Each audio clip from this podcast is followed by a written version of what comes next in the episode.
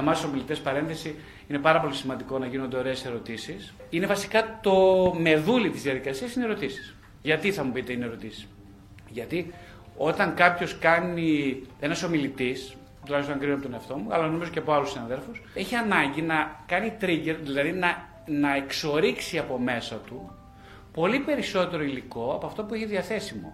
Για να το κάνει αυτό, ο καλύτερος τρόπος είναι η λεπίδραση. Εμείς είμαστε ψυχοθεραπευτές και δεν ετοιμαζόμαστε για την ψυχοθεραπεία. Ε, με την έννοια ότι δεν κάνουμε κάποια προετοιμασία. Χρησιμοποιούμε την αλληλεπίδραση, τη ζωντανή αλληλεπίδραση, σαν κινητήρια δύναμη της επίγνωσης, όχι της γνώσης. Οπότε στην πραγματικότητα η αλληλεπίδραση είναι αυτή που δημιουργεί ερωτήματα και προκαλεί απαντήσεις που ενυπάρχουν στον ομιλητή, αλλά μπορεί και ο ίδιος να μην γνωρίζει ότι τις κατέχει ή τις έχει. Στην πραγματικότητα η γνώση κατέχει τον άνθρωπο και όχι ο άνθρωπος τη γνώση. Οπότε είναι πάρα πολύ σημαντικές ερωτήσεις για να κινητοποιηθώ κι εγώ και να πω πράγματα που δεν είχα σκοπό να πω, αλλά θα ήθελα πάρα πολύ να τα ανακαλύψω και να τα πω. Οπότε επαφίομαι στη δική σας περιέργεια, να το πω στην καλή περιέργεια. Εδώ και περίπου 8 χρόνια ξεκίνησα να γράφω κάποια βιβλία. Έχω γράψει 4 βιβλία ε, προσωπικά δικά μου και έχω συμμετοχή σε άλλους ε, συλλογικούς τόμους. Τώρα, ένα θέμα, επειδή μιλάμε για αυτογνωσία σήμερα, το βασικό κριτήριο της αυτογνωσίας είναι η ανακάλυψη της εσωτερικής προαίρεσης του ανθρώπου. Ο ψυχοθεραπευτής, λοιπόν, εγώ τουλάχιστον μέσα από τη δική μου εμπειρία, δουλεύω εδώ και περίπου 27 χρόνια ψυχοθεραπευτικά, αλλά μόνο τα τελευταία 8 χρόνια αποφάσισα να γράψω. Θα μου πεις γιατί έχεις κάτι σημαντικό να πεις, όχι ιδιαίτερα θα έλεγα, αλλά αυτά τα βιβλία, τα τέσσερα βιβλία, είχα ανάγκη να μοιραστώ μαζί σας τις επιγνώσεις μέσα από την ψυχοθεραπευτική πορεία. Το πρώτο βιβλίο είναι το ψυχοθεραπευτικό ταξίδι, το οποίο είναι ένα βιβλίο που δεν σχεδιάστηκε, αλλά βγήκε εντελώς ε, αυθόρμητα. Ε, Συνήθως ξυπνούσα στις 5 η ώρα το πρωί, ξυπνούσε μια φωνή και μου έλεγε σίγουρα και γράψει. Και πράγματι ήταν πολύ ενοχλητική αυτή η φωνή, γιατί σου έλεγε ότι πρέπει να σηκωθείς να γράψεις κάτι που δεν ξέρεις. Πράγματι ξυπνούσα στις 5 ώρα το πρωί και έγραφα. Αυτό πάρα πολύ ενοχλητικό γιατί έπρεπε να απαντώ συνέχεια σε αυτές τις ερωτήσεις που μου έκανε αυτή η φωνή. Και απάντησε σε όλες τις ερωτήσεις και έτσι έγραψε το βιβλίο. Το βιβλίο αυτό λοιπόν είναι ένα βιβλίο που κυρίως έχει σκοπό να αναδείξει τι είναι η ψυχοθεραπεία και πώς η αυτογνωσία σχετίζεται με την ψυχοθεραπεία. Το δεύτερο βιβλίο ήταν το πώς αντέχεις την αλήθεια.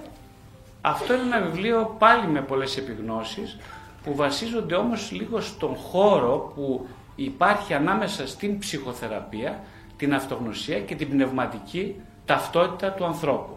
Ο σκοπός ήταν κυρίως να αποκαλύψω πάλι κάποιες επιγνώσεις που σχετίζονται με τη μετάβαση από το πρώτο μισό της ζωής στο δεύτερο μισό. Παρένθεση, ένα κομμάτι που σήμερα θα ήθελα να μιλήσουμε όσον αφορά την αυτογνωσία. Ποια είναι τα κίνητρα της αυτογνωσίας, τι, καταρχάς τι σημαίνει αυτογνωσία, ποια είναι τα κίνητρα της αυτογνωσίας, γιατί ο άνθρωπος δηλαδή θέλει να την έχει, τι σημαίνει αυτογνωσία και πώς μεταλλάσσεται μέσα στην πορεία του χρόνου.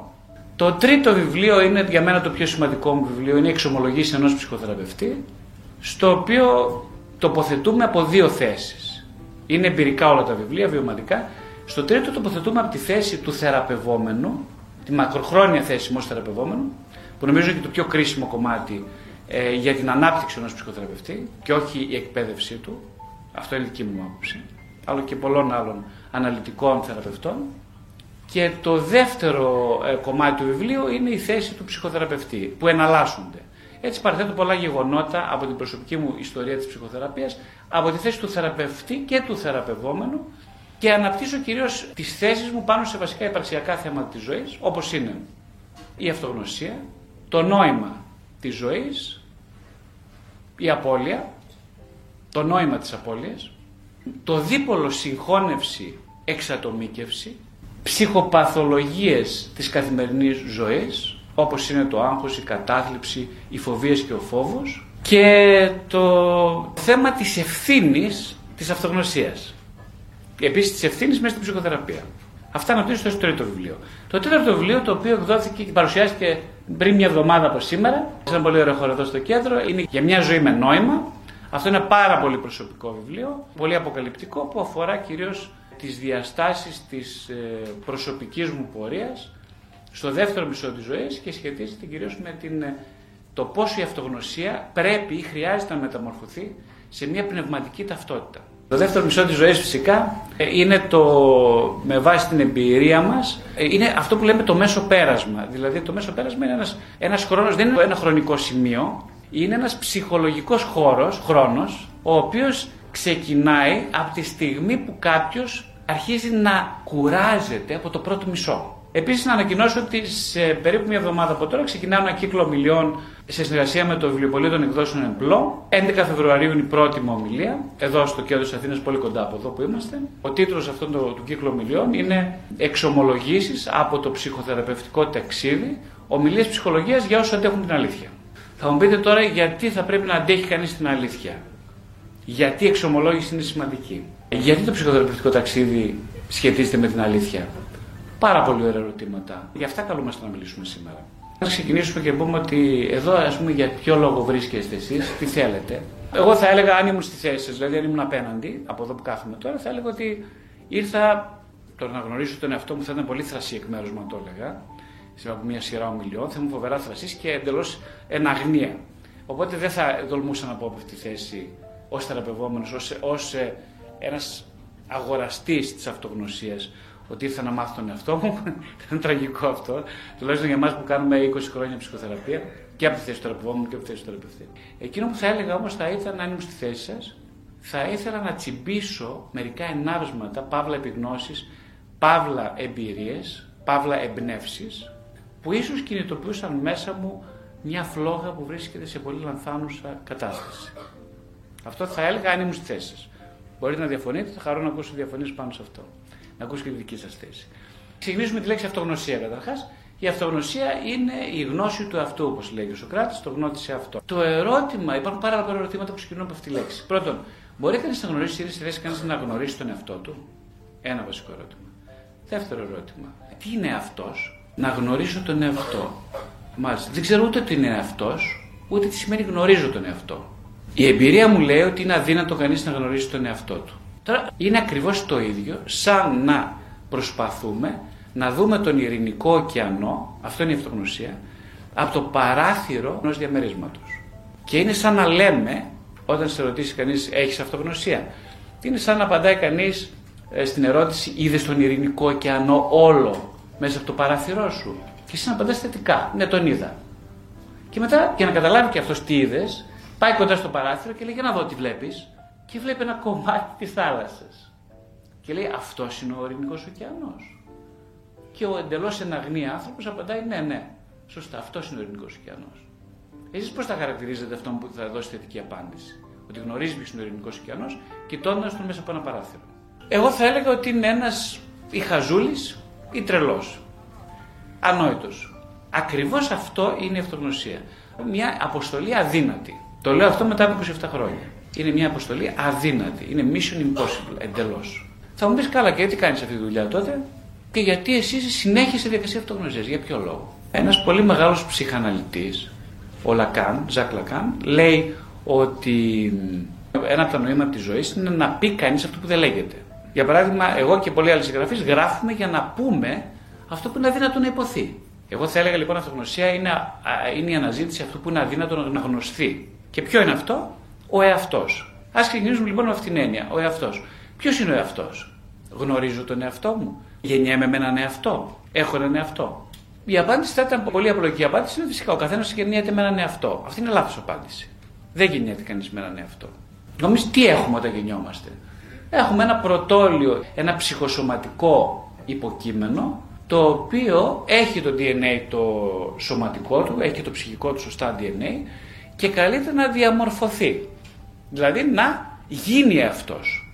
Δεν υπάρχει αυτός. Η δημιουργία του εαυτού είναι μια διαδικασία που είναι συνεχής, εξελίξιμη και σχετίζεται πάρα πολύ με την θέληση και την ικανότητα να αξιοποιήσει τα ερεθίσματα του περιβάλλοντος για να αναπτυχθείς. Όλοι οι άνθρωποι είμαστε φτιαγμένοι, ακριβώς έτσι από το Θεό, για να μπορούμε να δημιουργηθούμε, να συνταχτούμε, να ανασυγκροτηθούμε και να τελειωθούμε. Τώρα θα μου πεις, πώς γίνεται αυτό στην αρχή; Στην αρχή γεννιέται ένα βρέφος. Το βρέφος αυτό είναι ένα ψυχόσωμα, καθαρό. Δηλαδή είναι ένας καθαρά σωματικός εαυτός. Ψυχή και σώμα υπάρχουν μέσα στο βρέφος αδιαχώριστα. Με βάση την ψυχανάλυση αυτός ο πρωτόλιος εαυτός αρχίζει να σχηματοποιείται μέσα από την αλληλεπίδρασή του με τη μητέρα, δηλαδή μέσα από την επιθυμία της μητέρας, αν θεωρήσουμε ότι ο πρώτος τροφός ήταν η μητέρα, είναι η μητέρα συνήθως, αλληλεπίδραση με τη μητέρα δομείται λοιπόν με βάση την επιθυμία της μητέρας για το παιδί, δομείται ένας εαυτός, ένας αρχικός εαυτός. Το παιδί επιθυμεί τη μητέρα. Γιατί την επιθυμεί, γιατί την έχει πολύ ανάγκη. Την έχει ανάγκη μόνο σωματικά, ναι, βασικά την έχει σωματικά, ε, δεν μπορεί να επιβιώσει, είναι τόσο βαθιά αδύναμος, δεν μπορεί να επιβιώσει χωρίς αυτήν, αλλά και για ένα άλλο τεράστιο πολύ σημαντικό λόγο. Γιατί ακριβώς κοιτώντας τα μάτια της μητέρας, δηλαδή διαβάζοντας το ποια είναι η μητέρα όσον αφορά την επιθυμία της για εκείνο, δημιουργεί έναν ψυχικό εαυτό. Γιατί είναι τόσο σημαντικά τα μάτια της μητέρας. Γιατί από τα μάτια της μητέρας διαβάζεται αυτό που είναι η μητέρα. Προσέξτε, όχι αυτό που νομίζει ότι είναι. Διαβάζεται η επιθυμία της για το παιδί. Ε, ένα βρέφος, ειδικά πριν από τον πρώτο χρόνο, είναι τρομακτικά, ασύλληπτα ανοιχτό στο να διαβάσει σωστά το ποιος είναι ο απέναντί του. Δεν έχει το λόγο, δεν έχει τη λογική, ούτε μπορεί να εκφραστεί με άλλους τρόπους πέρα από τους πρωτόγονους τρόπους έκφρασης, όμως είναι σε θέση να πάρει, να ρουφήξει αυτό που είναι η μητέρα. Και κυρίως, όπως λέει η ψυχανάλυση, αυτό που είναι η μητέρα είναι τα τραύματά της, που της επέτρεψαν να δημιουργήσει έναν εαυτό και η επιθυμία της για τη ζωή. Όλα αυτά λοιπόν τα παίρνει το παιδί. Επίσης, ε, η σχέση της που διαμορφώσει μέχρι τότε με τους γονείς της, η μητέρα, και με τον σύζυγό της, αν έχει σύζυγο. Όλα αυτά λοιπόν διαβάζονται μέσα σε μια ηλικία στην οποία δεν έχει δομηθεί ένας εαυτός ακόμα, είναι εντελώς ανεπίγνωστος, αλλά έχει ανάγκη να ρουφήξει την πληροφορία και να τη μετασχηματίσει σε κάτι που θα, όπως λέει η ψυχανάλυση, θα είναι δομημένο όσο ζει.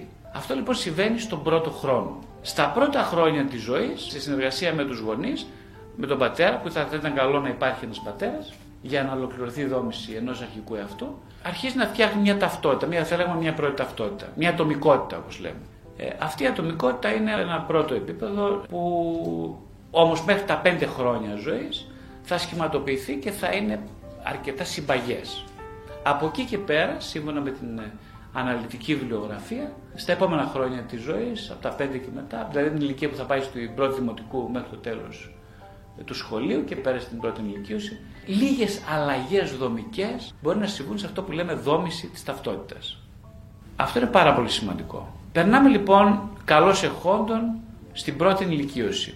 Η Ιουγκιανή ψυχοθεραπεία ορίζει ως πρώτη ηλικίωση στο δυτικό κόσμο που ζούμε εμείς την ηλικία που ξεκινάει από την πρώιμη εφηβεία, δηλαδή από 12 περίπου χρονών, μέχρι τα 28-30 χρόνια της ζωής. Αυτό είναι μια, μαζί με την εφηβεία, είναι μια πρώτη, έτσι, πρώτο, πρώτο στάδιο της τόμης του εαυτού που λέγεται η πρώτη, είναι η πρώτη ενηλικίωση. Τι γίνεται σε αυτή τη φάση; Σε αυτή τη φάση προσπαθούμε όλοι μας, όπως ξέρετε και από την ζωή σας, να όχι μόνο να ορίσετε ποιοι είστε, αυτό σίγουρα είναι αναγκαίο, αλλά και να πετύχετε τους στόχους. Ποιους στόχους; Τους στόχους της προσωπικής σας, όπως λέμε, ζωής. Δηλαδή, ποιοι είναι αυτοί οι στόχοι, για παράδειγμα, είναι το να φτιάξετε μια ταυτότητα, να έχετε μια εντύπωση για τον εαυτό σας, για το ποια είστε, ποιος είστε, να κάνετε κάποιο τύπο εκπαίδευση, αυτοί που σας επιτρέπουν οι γονείς σας να κάνετε και να πετύχετε, να μπείτε λίγο στο χώρο των σχέσεων, δηλαδή τι είναι οι σχέσεις. Η εφηβεία κυρίως είναι μια, και η πρώιμη και η κανονική εφηβεία είναι ένας χώρος που μεταβαίνει κανείς, που καλείται μέσα στην αμφιθυμία του να μεταβεί από μια παιδική ταυτότητα σε μια λίγο πιο ενήλικη ταυτότητα δεν είναι πάντα επιτυχημένη. Σύμφωνα μάλιστα με καταγραφές για το δυτικό κόσμο ε, υπάρχει μια πολύ σωστή έτσι άποψη που λέει ότι η εφηβεία κρατάει μέχρι τα 30 τουλάχιστον. Αυτό ναι, αν μπορεί να φαίνεται λίγο τραβηγμένο ή αστείο δεν είναι καθόλου και μάλιστα είναι και λίγο μετριοπαθές αυτό που λέω. Θα έλεγα λίγο παραπάνω στην Ελλάδα από 35 έως 40 δεν είναι αστείο. Ε, για να ορίσουμε, να πούμε έτσι μια παρένθεση, τι σημαίνει ότι κάποιος ενηλικιώνεται. Ένα βασικό γνώρισμα της ενηλικίωσης είναι η εξαρτησία, έτσι δεν είναι η αυτονομία. Θα μου πεις τι είναι η αυτονομία. Είναι οικονομική, είναι ψυχική, είναι σε κάποιο βαθμό υπαρξιακή. Ε, λοιπόν, με βάση τουλάχιστον τη δική μου εμπειρία, δεν ξέρω αν διαφωνείτε, αλλά η δική μου εμπειρία λέει ξεκάθαρα ότι επειδή βλέπω πολλούς ανθρώπους, κυρίως στην ηλικία από 28 μέχρι 45, αυτές είναι ηλικίε που έρχονται οι άνθρωποι σε ψυχοθεραπεία, το 28 με 45. Όχι ότι αποκλείουμε τους κάτω του 28 ή άνω του 45, προς Θεού έτσι, δεν, δεν λέω αυτό. Λέω απλά ότι σε αυτό το διάστημα, 28 με 45, κάποιος έχει κίνητρο, να εδώ φτάνω στο άλλο ερώτημα τώρα, να γνωρίσει τον εαυτό του. Θα μου πεις γιατί πριν, το 28, πριν τα 28 δεν έχει τίποτα, δεν πέρα βρέχει. Μετά 45 τελείωσε η ζωή, όχι. Όχι, δεν θέλω να πω αυτό. Όχι, το αντίθετο. Γιατί να γνωρίσει τον εαυτό του, για ποιο λόγο; Όπως βλέπετε, οι άντρες εδώ πέρα ε, δεν θέλουν να γνωρίσουν τον εαυτό τους. Έχουν ένα συμπαγή αυτό, έτσι δομημένο καλά. Δεν υπάρχουν ψυχικά προβλήματα σε εμάς τους άντρες. Οι άντρες οι άντρες δεν κλαίνε, έτσι δεν λέμε. Οι άντρες δεν κλαίνε, οι άντρες τι άλλο, οι άντρες δεν θέλουν να μάθουν τίποτα. Γιατί; Η απάντηση μάλλον θα είναι ότι ε, στον κουφού την πόρτα όσο θέλεις βρώτα, δεν λέμε. Κάποτε πριν από 15-20 χρόνια όταν ξεκίνησα, όταν ήμουν στην αρχική φάση, έλεγα τώρα, χτυπούσαν την πόρτα του γραφείου άντρες και έλεγα μπράβο, χαράς στο κουράγιο σας. Γιατί ρε παιδιά, τόσο φοβερό είναι πούμε, να χτυπήσετε την πόρτα, γιατί είναι τόσο φοβερό. Υπάρχει λόγος, θα το πούμε και το λόγο. Ο λόγος λοιπόν που οι άντρες φοβούνται πάρα πολύ τη διαδικασία της αυτογνωσίας είναι γιατί όποιος μπαίνει στη διαδικασία της μεθοδικά, της συστηματικής ψυχοθεραπείας, ε, αυτός ο άνθρωπος για να το κάνει αυτό καταρχάς θα πρέπει να αισθανθεί ότι δεν τα ξέρει όλα. Δηλαδή είναι αδύναμος. Δηλαδή είναι ευάλωτος. Δηλαδή είναι τροτός. Δηλαδή είναι άνθρωπος.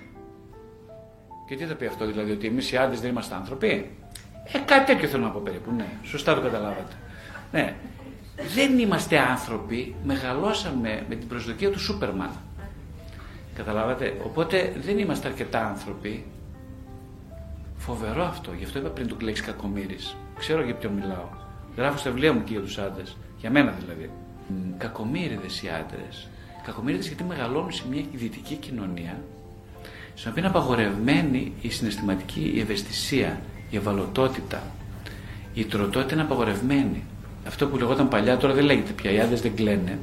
Είναι τραγικό, φοβερά τραγικό. Γιατί μια ολόκληρη διαπαιδαγώγηση απαγορεύει από ένα ανθρώπινο πλάσμα, αυτό αν δεν είναι ρατσισμός πια, αυτό αν δεν είναι, ε, σεξισμός, απαγορεύει από ένα ανθρώπινο πλάσμα να έρθει σε επαφή με ό,τι πιο σημαντικό έχει στην ψυχή του. Και αυτό είναι η ευαλωτότητά του. Κανένας δεν βγήκε άντρας να βγει να διαμαρτυρηθεί ενάντια σε μια κοινωνία που το απαγορεύει να δει ποιος είναι. Δεν βλέπω καμία διαμαρτυρία γι' αυτό. Κανένας δεν κάνει καμία διαμαρτυρία. Το θεωρούμε δεδομένο. Και μάλιστα καμαρώνουμε γι' αυτό. Καμαρώνουμε για την αναπηρία μας. Οι άντρες. Φοβερό. Βέβαια, τα πολύ αισιόδοξα και ευχάριστα νέα είναι ότι αυτό αλλάζει. Έχει αλλάξει εδώ και τουλάχιστον 10-15 χρόνια. Οι άντρες έρχονται όλο και περισσότερο στην ψυχοθεραπεία είναι εκπληκτικοί ψυχοθεραπευόμενοι, πάρα πολύ εξαιρετικοί. Ε, τι σημαίνει εξαιρετικοί θεραπευόμενοι, σημαίνει ότι, ότι αρχίζουν να διαβάζουν ότι δεν αρκεί μόνο να επιβιώνει κανείς σε αυτόν τον κόσμο. Μέχρι τώρα οι άντρες επιβιώνουν. Τώρα δεν τους φτάνει πια η επιβίωση. Σου λέω, εγώ θέλω να ζήσω καλά. Και πώς θα ζήσω καλά, Αν να δω τι γίνεται εκεί μέσα. Στο, στο κλειστό κουτί. Στο μαύρο κουτί. Ε, δεν είναι. Επιτρέπεται λοιπόν, ζούμε σε μια κοινωνία που αρχίζει να επιτρέπεται στον άντρα η επαφή του με τη θηλυκή πλευρά. Θα μου πείτε, δεν είμαι γκέι, ε, ούτε ομοφιλόφιλο, ούτε τέτοια. Σε παρακαλώ και πρόσεξε πώς μιλάς για μένα. Δεν εννοούσε αυτό φυσικά, μην παρεξηγούμε. Σύμφωνα με την γυγιανή θεραπεία, ο άντρας έχει μια πάρα πολύ έντονη θηλυκή πλευρά, χωρίς να σημαίνει τίποτα αυτό από αυτά που κάποιοι μπορεί να πιστεύουν. Πολύ έντονη θηλυκή πλευρά. Τι σημαίνει θηλυκή πλευρά στον άντρα, Σημαίνει με τη γηγενή μας ορολογία ε, ότι ε, πρέπει να είναι σε επαφή με την άνοιμα. Άνοιμα είναι η θηλυκή πλευρά του άντρα και έχει να κάνει, διαμορφώνεται με βάση τον τρόπο που σχετίστηκε με τη μητέρα του στην πρώιμη ανάπτυξη. Αυτή είναι η άνοιμα. Αν η μητέρα, ας πούμε, είναι μια πολύ σκληρή, πειθαρχική μητέρα που απαιτεί από το αγόρι της να, να, να, να, να γίνει τέλειος, να είναι αυτό, να είναι δυνατός, να την προστατεύει κλπ.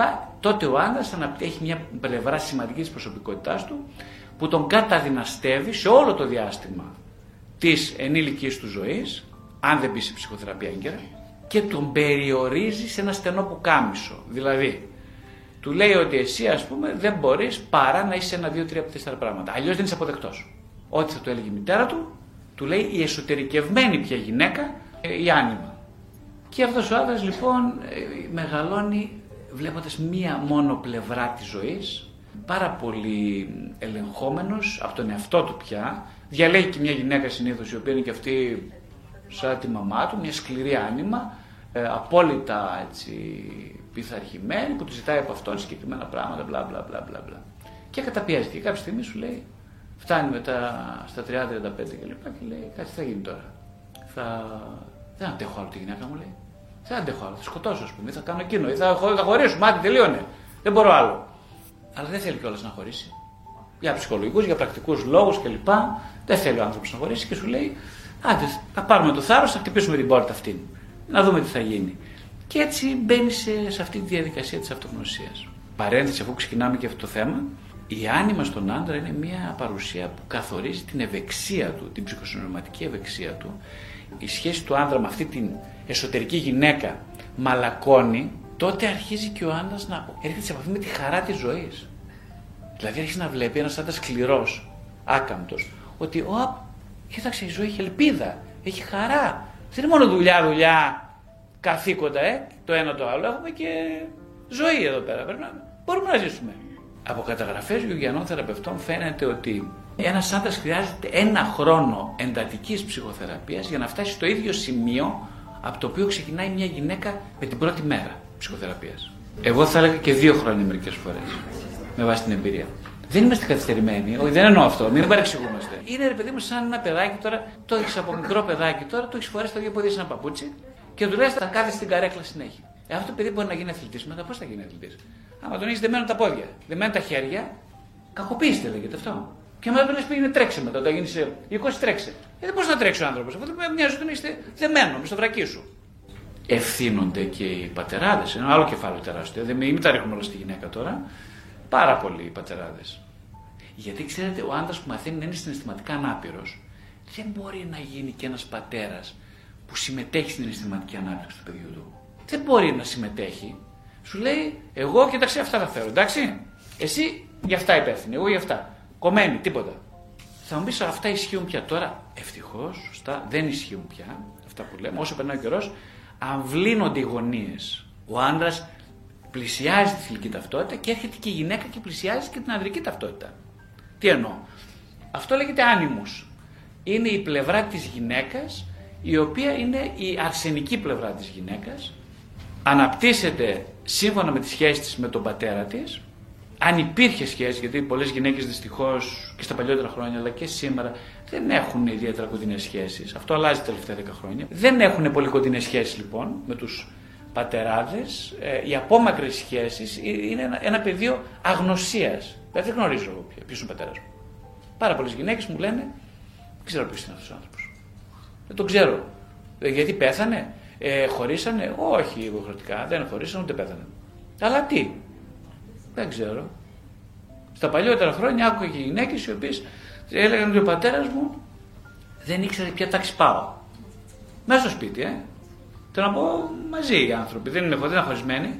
Δεν ήξερε, λέει, το ρώτησα και δεν ήξερε ποια τάξη πάω. Πρώτη Δημοτικό, Τετάρτη, Έκτη.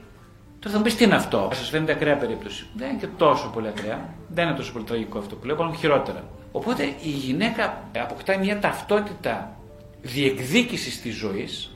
Η διεκδικητικότητά της εξαρτάται από το αν είχε ένα πατέρα με τον οποίο είχε συνάψει μια σχέση. Ποιος ήταν αυτός ο πατέρας, Ήταν ένας άνθρωπος δημιουργικός, ένας άνθρωπος που επικοινωνούσε, ένας άνθρωπος που τη θαύμαζε, που την ε, έπιανε το χέρι, που την κοιτούσε τα μάτια, που έλεγε για τη ζωή του; Πώς φερόταν σε αυτή, πώς φερόταν στη μητέρα της; Είχαν σχέση ζωντανή με τη μητέρα της και κοπέλας.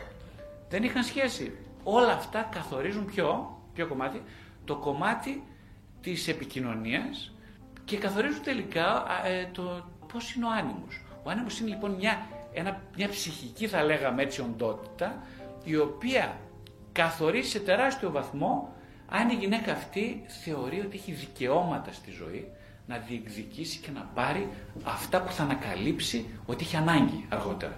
Θα μου πεις όλα αυτά, η άνοιμα αντίστοιχα και ο άνιμο καλλιεργούνται, είναι κάτι που εκπαιδεύονται, μα φυσικά και αυτό θέλω να πω. Ότι όλα αυτά δουλεύονται μέσα στο ψυχοθεραπευτικό πλαίσιο.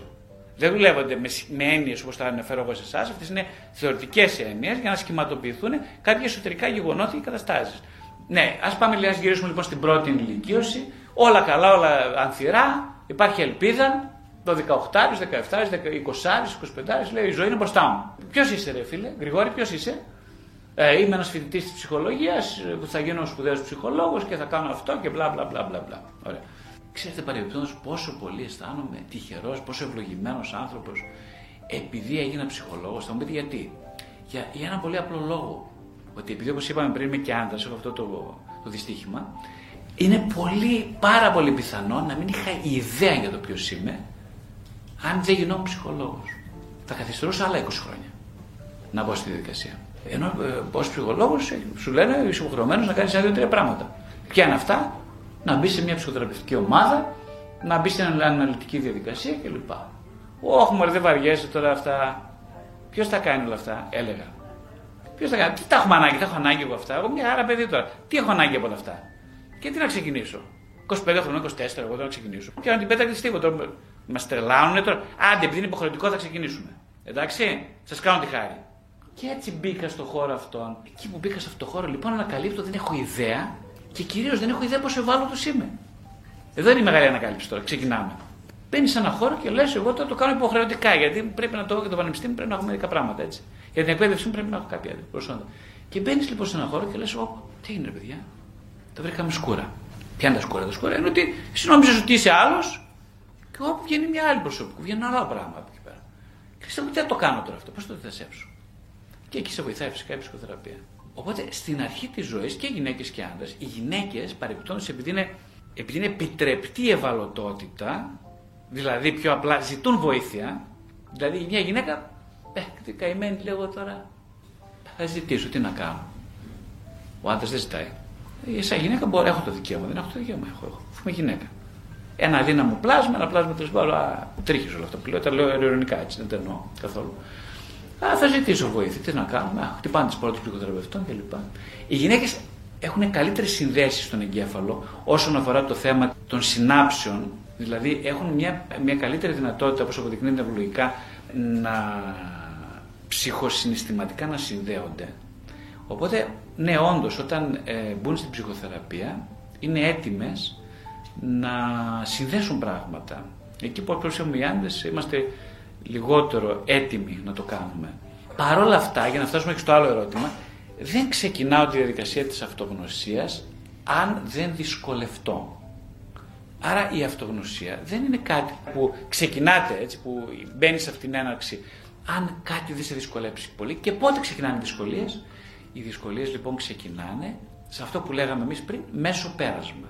Δηλαδή στο μετέχνιο ανάμεσα στην ολοκλήρωση τώρα του σχηματικά της πρώτης ταυτότητας, που θα το θέσουμε έτσι σε ένα γενικό χρονικό πλαίσιο 28-30, και στη μετάβαση σε μια ταυτότητα πιο ενήλικη, θα τη λέγαμε. Δηλαδή, ενήλικη ταυτότητα είναι αυτή που απαιτεί από σένα να είσαι κοινωνικά δραστήριος, επιτυχημένος, να συνάψεις οικογένεια, σχέσεις και οικογένεια, να κάνεις παιδιά. Εκεί είναι το κρίσιμο σημείο. Γιατί είναι το κρίσιμο σημείο, Γιατί εκεί, σε αυτό το σημείο, είτε είσαι άντρας είτε είσαι γυναίκα, εστριμώχνεσαι, έρχεσαι σε επαφή με τα τραύματα του παρελθόντος. Και πώς έρχεται κανείς σε επαφή με τα τραύματα του παρελθόντος, ε, όταν αρχίζει να προσκρούει στο αδιέξοδο μιας σχέσης ή στο ατελέσφορο των στόχων που έθεσε στην αρχική του ενηλικίωση. Δηλαδή, δεν θα καταφέρω να βρω δουλειά, παράδειγμα έτσι. Πάω στη δουλειά και δεν ξέρω γιατί, αισθάνομαι ανίκανος. Δεν θα καταφέρνω. Αντί να μου δώσουν προαγωγή, μου πάει πιο κάτω. Μου μιλάνε άσχημα και δεν μπορώ να αντιδράσω. Δεν είμαι διοικητικός. Είμαι στεναχωρημένος πολύ. Δεν κοιμάμαι τα βράδια. Γιατί έχω άγχος. Δεν ξέρω γιατί έχεις άγχος. Δεν ξέρω γιατί έχω άγχος. Με τη γυναίκα μου μαλώνουμε. Ενώ ξεκινήσαμε τις καλύτερες προποθέσει. Δεν ξέρω αν θέλω να κάνω παιδιά. Η γυναίκα μου είναι έγκυος. Και εγώ αισθάνομαι τρομαγμένος τόσο πολύ που θέλω να χωρίσω. Γιατί όλα αυτά δεν καταλαβαίνω. Γιατί συμβαίνουν όλα αυτά στη ζωή μου. Μήπως χρειάζομαι βοήθεια; Ναι, χρειάζεσαι βοήθεια για να κατανοήσεις έναν εαυτό. Οπότε μπαίνω σε αυτή τη διαδικασία. Αναγκάζομαι είναι η σωστή λέξη. Αναγκάζομαι. Οπότε οι δυσκολίες μας είναι τα εφαλτήρια για να μεταβούμε σε έναν εαυτό. Με το ε κεφαλαίο. Με το ε μικρό είναι ο εαυτός της πρώτης ενηλικίωσης, ο οποίος θέλει να καθορίζουμε μέσω αυτού του εαυτού την επιτυχία μας στον κόσμο των άλλων. Όπως είπαμε πριν, όλοι μας από το δημοτικό και μετά ξέρουμε ότι πρέπει να πετύχουμε κάποια συγκεκριμένα πράγματα στη ζωή για να είμαστε αποδεκτοί. Αν δεν τα πετύχουμε, αισθανόμαστε αποτυχημένοι. Πρέπει να τα πετύχουμε. Άρα πιέζουμε τον εαυτό μας να πάμε προς τα κάτω. Το θέμα είναι ότι όταν αρχίσει κανείς να μπαίνει σε σχέσεις, δηλαδή να δεσμεύεται σε σχέσεις, μετά τα 18-19, αρχίζει να αντιλαμβάνεται τις πρώιμες δυσκολίες του. Το λέμε εμείς ψυχοθεραπευτές αυτό. Εκείνος λέει ότι είναι σε διέξοδο, οι οποίες προσκρούν στον τρόπο συγκρότησης μιας σχέσης. Αυτό είναι το πρόβλημα. Το πρόβλημα είναι δηλαδή ότι δεν θα πάω καλά με την σύντροφό μου. Δεν θα πάμε καλά. Είτε είμαι 20, 25, 30 κλπ. Τώρα τελευταία οι άνθρωποι δεν δεσμεύονται σε σχέσεις όπως ξέρετε. Δεν δεσμεύονται, σου λέει ρε παιδί μου, όσο πάει. Να ευχαριστηθούμε, να είμαστε εντάξει εδώ μαζί, καλά, ωραία. Εντάξει, καλά είμαστε, αλλά όχι παρά εκεί. Γιατί, γιατί όχι παρά εκεί είναι το ερώτημα, γιατί όχι. Γιατί η δέσμευση σημαίνει ηλικίωση. Για να δώσω κάτι θα πρέπει να γίνω κάτι. Αν δεν έχω κάτι να δώσω, δεν είμαι σε θέση να δεσμευτώ. Και τι έχω να δώσω, το έναν εαυτό. Τι άλλο να δώσω; Έχω κάτι άλλο να δώσω; Αλλά πώς να δώσω έναν εαυτό που δεν έχω έναν εαυτό; Τι να δώσω; Άρα δεν δεσμεύομαι. Παρένθεση τεράστια. Υπάρχει και μια ολόκληρη πια κοινωνική συγκρότηση, κοινωνικοπολιτική θα έλεγα συγκρότηση, η οποία σε απαγορεύει να ενηλικιωθεί. Είναι άλλο φοβερό πράγμα αυτό σήμερα. Φοβερό πρόβλημα, ε. Θα μου πεις πώς το είναι ετών. Εγώ θέλω να κοινωνηθώ. Όχι, ούτε εσύ δεν θέλεις να ενηλικιωθεί. Σωστά. Κανεί δεν θέλεις. Χαζώσει να ενηλικιωθεί. Όλοι θέλουν να παραμένουμε παιδιά. Παιδιά τι σημαίνει; Όχι με μια ζωηφόρο παιδικότητα, δεν εννοώ αυτό. Παιδιά εννοώ ανώριμη. Δεν θέλουν να αναλάβει κανένας την ευθύνη, κανένας δεν θέλει να αναλάβει ευθύνη, γιατί η ευθύνη σημαίνει, όπως είπαμε, θυσία. Κάτι πρέπει να θυσιάσω. Ε, Εμείς ζούμε σε μια κοινωνία που οι μανάδες μας, οι πατεράδε μας, παρέχοντα μας τα πάντα, έτσι μεγαλώσαν πολλοί από εμάς, ε, σου λέει, κάτσε τώρα, γιατί να με το επιμηκύνω αυτό όλο; Δεν με τραβήξω. Έχουμε και μια θεσμοθέτηση, το, τα πανεπιστήμια, ας πούμε, τα οποία σαν να έχουν στόχο τελικά να μεταφέρουν μια ανώριμη πρώιμη ηλικίωση και να την παρατήρουν για άλλα 10 χρόνια. Γιατί νομίζω αυτό κάνουν τα πανεπιστήμια σήμερα. Μπαίνει ο άλλος στα 18-19, άντε 20. Μέχρι τα 30 έχουμε. Έχουμε. Έχουν λαμβάνω, σωστά έτσι δεν είναι; Έχουν λαμβάνω μέχρι τα 30. Ε, θα κάνω και άλλα τρία μεταπτυχιακά. Και ένα διδακτορικό και ένα μεταδιδακτορικό και ένα αυτό. Πάμε 35, 40, σωστά το είπα. 40. Κάτσε να πούμε στην ιατρική. Στα 40, τώρα δηλαδή τι, πρέπει να νοικιωθώ. Αυτό θέλετε να μου πείτε; Το κοντέρ χτύπησε κόκκινο. Τι θα κάνουμε τώρα; Ω, αρχίζουν τα δύσκολα τώρα. Τώρα αρχίζουν τα δύσκολα. Γιατί σας είπα 40 πριν; Γιατί τώρα σου λέει υπάρχει κοινωνική προσδοκία ότι παιδί μου θα παντρευτείς, τι θα κάνεις; Τι θα γίνει, Μήπως είσαι γκέι; Όχι ρε μάνα, δεν είμαι γκέι ας πούμε, αλλά δεν καταλαβαίνεις τρε παιδάκι μου τώρα, σε παρακαλώ, θα ζήσω τη ζωή μου. Μα πότε παιδί μου θα παντρευτείς, στα 55, στα 60, πότε θα, πώς θα γίνει ακριβώς αυτό; Μάνα μου ζητάς τα ρέστα, δεν κατάλαβα καλά. Ποιος φταίει μάνα που έγινα εγώ έτσι ένας χαραμοφάης, ένας αδύναμος άνθρωπος, ποιος φταίει, εσύ δεν φταίει. Τώρα θα είσαι, θα πας στην ψυχοθεραπεία και θα σε βρίζω πρωί μεσημέρι βράδυ. Και θα βρίζω και εσένα και τον παπά και όλο, όλο το σύστημα. Αυτός είναι ο ρόλος της ψυχοθεραπείας. Να ακούμε βρυσίματα και θυμούς και επιθετικότητες και ορθά. Κοιτάξτε τώρα, για να απαντήσουμε και σε αυτή την ερώτηση. Εν μέρη σωστά, υπάρχει ένας μεγάλος θυμός. Ο θυμός συνήθως προβάλλεται στους άλλους. Σε ποιους άλλους, στους βασικούς και δαιμόνες. Σε ποιον άλλο, ξέρετε κανέναν άλλον εσείς; Έχει κανέναν άλλον άνθρωπο κανένας; Ποιος σας έφτιαξε; Ο παπάς και η μαμά της έφτιαξε. Ποιος φταίει για όλα; Ποιος φταίει για όλα λοιπόν, η μαμά και ο μπαμπάς. Η μαμά πρώτα, συγγνώμη. Η μαμά. Ε, και ο μπαμπάς λίγο. Συμμετείχε, συμμετείχε λίγο ο μπαμπάς. Όπως είπαμε πριν. Συμμετείχε λίγο. Ε, τόσο δά. Άρα η μαμά μα τόσο, ε. Άρα η μαμά.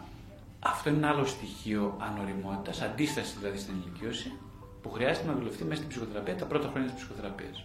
Όντως. Και ένας ψυχοθεραπευτής όμως έχει καθήκον, στο βαθμό που βοηθιέται από το θεραπευόμενο, γιατί χρειάζεται και βοήθεια του θεραπευόμενου τεράστια, να αρχίσει να βοηθάει την ανάληψη ευθύνης. Αυτή είναι η μετάβαση. Αυτό είναι ένα άλλο σημείο μετάβασης από την πρώτη ηλικίωση στη δεύτερη. Η ανάληψη ευθύνης του εαυτού. Αλλά το θέμα είναι πόσο εύκολο να αναλάβει κανείς ευθύνη για κάποιον που δεν ξέρει, μέσα σε μια κοινωνία η οποία στο μικρό κοσμό της, δηλαδή μέσα στην οικογένεια, δεν σε έχει βοηθήσει να αναλάβεις ευθύνη καθόλου. Δηλαδή στα φέρνει όλα στο πιάτο. Δεύτερον, σε μια κοινωνία μετανεωτερική όπως η σημερινή, η οποία σου λέει συνέχεια ότι τα πάντα είναι εικόνα.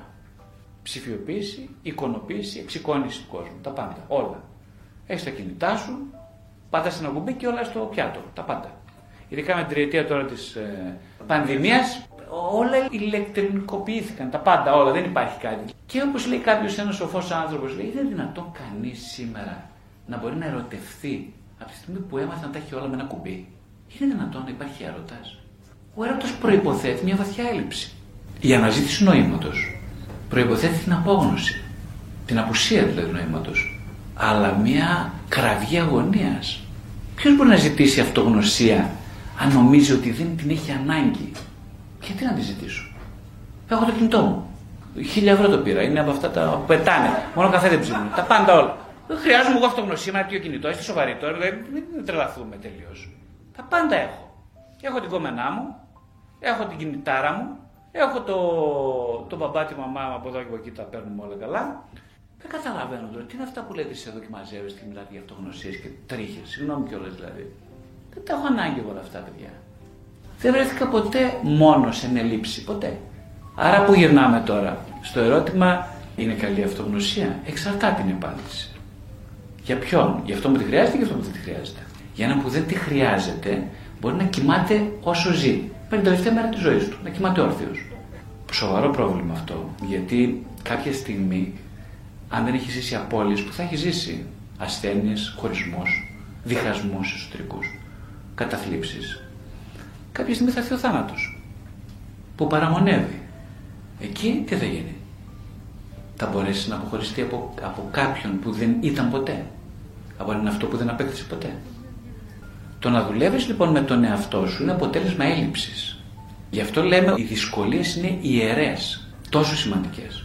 Οπότε το μέσο πέρασμα είναι το σημείο στο οποίο κανείς βρίσκει το αδιέξοδο ενός, στην καλύτερη περίπτωση, καλά δημιουργημένο εγώ, μιας προσωπικότητας, μιας περσόνας όπως λέμε, η οποία τα κατάφερε καλά σε αυτή τη ζωή, μέχρι τα 30, 40, 45 πες, όπως σου θέλεις εσύ πες, τα κατάφερε καλά, έχει μια πολύ καλή δουλειά, η κυρία, ο κύριος, έχει κάνει ένα-δυο παιδάκια, ένα καλό σπίτι, ένα διαμέρισμα, την ασφάλειά του, την αυτοκινητάρα του, τα έχει, τα έχει, ρε παιδί μου, τα έχει βολέψει καλά, καλά, έτσι καλά, καλά. Και κάποια στιγμή λοιπόν, μέσα σε αυτή την ηλικία τώρα, γύρω στα 40-45, πόπα, χτυπάνε καμπανάκια. Ποια είναι τα καμπανάκια; Τα καμπανάκια είμαι, δεν ξέρω γιατρέ.